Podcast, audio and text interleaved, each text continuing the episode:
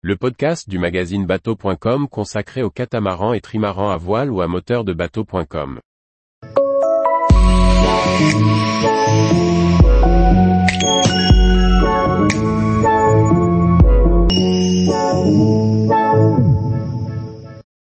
Réaliser un bilan électrique estimatif pour son bateau. Par Guillaume Ponson. Évaluer les besoins en énergie du nouveau circuit électrique de notre bateau est une étape préliminaire stratégique. Voici quelques points clés pour l'établir. Nous allons dresser un bilan de consommation électrique de notre bateau. Pour ce faire, il faudra établir une liste des principaux consommateurs. Leur durée d'utilisation moyenne déterminera la capacité du parc, tandis que la puissance des appareils les plus consommateurs déterminera la puissance instantanée à fournir. Pour une estimation juste, il faudra aussi tenir compte du rendement des appareils et des pertes électriques. À l'aide d'un tableur, nous regroupons les informations sur les appareils du bord nécessitant de l'électricité. Parmi les principaux consommateurs, nous trouverons les instruments de navigation, comme la VHF, l'AIS, le radar ou le pilote et l'ordinateur de bord, qui consomment peu, mais mais servent beaucoup. D'autres appareils liés à la sécurité et au confort, à l'instar des pompes ou des éclairages, auront un fonctionnement épisodique. Enfin, les gros consommateurs optionnels dédiés au confort parmi lesquels le frigo, l'eau chaude, le lave-linge par exemple, dépendent beaucoup du besoin, du programme de navigation et du budget alloué aux équipements. Il faudra évaluer, pour chaque appareil, leur puissance instantanée maximale et une estimation de leur durée d'utilisation moyenne.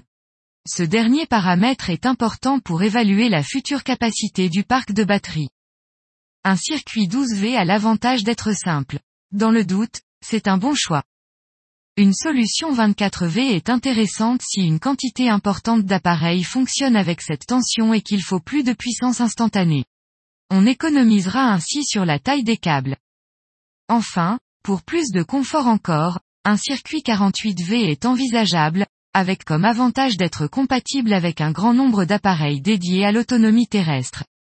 Dans notre exemple, nous avons choisi un circuit 24V qui alimente des appareils 12V peu consommateurs, 24V et 230V. Les consommateurs qui fonctionnent en 230V vont avoir besoin d'un convertisseur, dont il ne faut pas négliger le rendement. Par exemple, un appareil de 1500 watts peut au final consommer 1700 à 2500 watts aux bornes des batteries, en fonction des performances du convertisseur, de la température ambiante et des pertes engendrées par les câbles.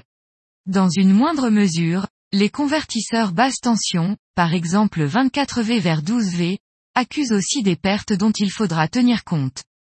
Dans notre tableur, il faudra donc préciser si les consommateurs nécessitent une conversion de la tension et estimer la puissance totale demandée.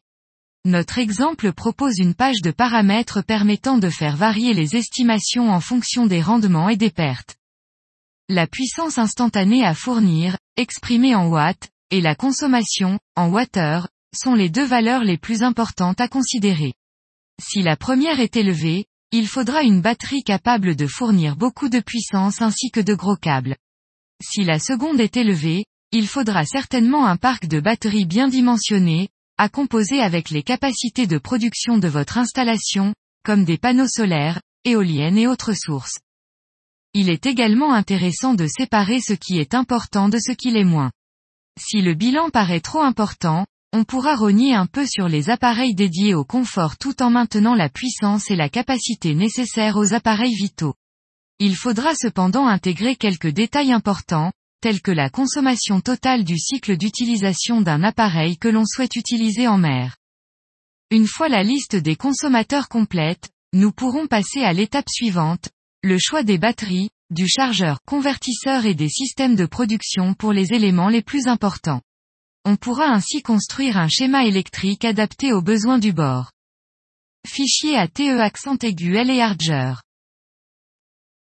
Tous les jours, retrouvez l'actualité nautique sur le site bateau.com.